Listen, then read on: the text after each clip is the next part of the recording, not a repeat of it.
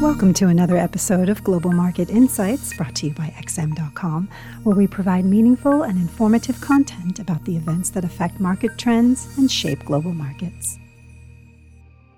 Welcome to XM.com. This is the Daily Market Comment Podcast for Wednesday, December 15th by Mario Hadjikyriacos. I'm Christina Marujos. The Federal Reserve is widely expected to accelerate the pace at which it dials back its asset purchases today, opening the door for raising interest rates earlier. An onslaught of impressive economic data and intensifying inflationary pressures have left policymakers little choice but to take their foot off the gas to avoid having to slam on the brakes later and risk shocking markets. With an expedited taper looking like a done deal, the real questions heading into this meeting are exactly how much faster asset purchases will be wound down and how many rate increases the FOMC will signal for next year. Back in September, the dot plot of rate projections pointed to 50 50 chances for just a single rate hike in 2022. Money markets are currently pricing in almost three rate hikes, so it is almost certain the dots will be revised sharply higher to reflect economic reality. Considering the strength of recent data from the labor market to consumption to inflation, the most realistic outcome is the Fed roughly doubling the speed of tapering and signaling two hikes for next year. That combination would likely be enough to put the shine back into the dollar, especially if Chairman Powell strikes a concerned tone on inflation during his press conference. For the dollar, it's not only that the Fed has its finger on the rate hike trigger, but also that central banks in Europe and Japan are nowhere close to that point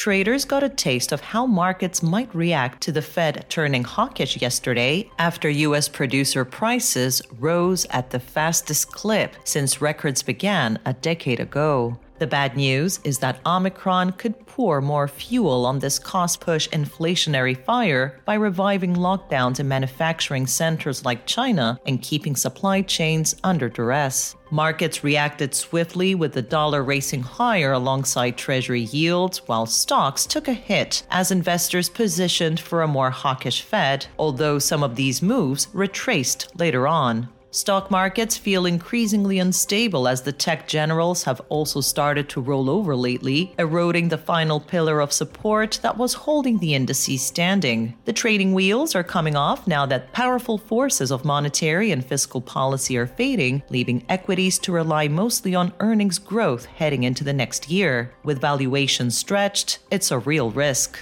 gold suffered some serious injuries as the dollar and treasury yields charged higher in the wake of the spike in producer prices, which cemented expectations of a hawkish twist from the Fed. In general, bullion has fallen out of favor again now that real yields have started to creep up from depressed levels. This could be a prelude for next year. The British pound found some relief after the nation's inflation stats for November exceeded forecasts, reinvigorating bets that the Bank of England might raise rates this week. That said, the bank doesn't seem to be in a hurry to act now that Omicron has entered the equation, so this inflation report might have simply set the pound up for a bigger fall tomorrow. Finally, U.S. retail sales will hit the markets ahead of the Fed meeting alongside Canada's latest inflation numbers. In China, the batch of data released overnight was very disappointing, highlighting that the slowdown in the property sector has already started to infect the broader economy. Thank you for listening to today's Daily Market Comment podcast here at XM.com. Thank you for listening to another episode of Global Market Insights brought to you by XM.com. For more in depth technical and fundamental analysis, be sure to visit www.xm.com forward slash research.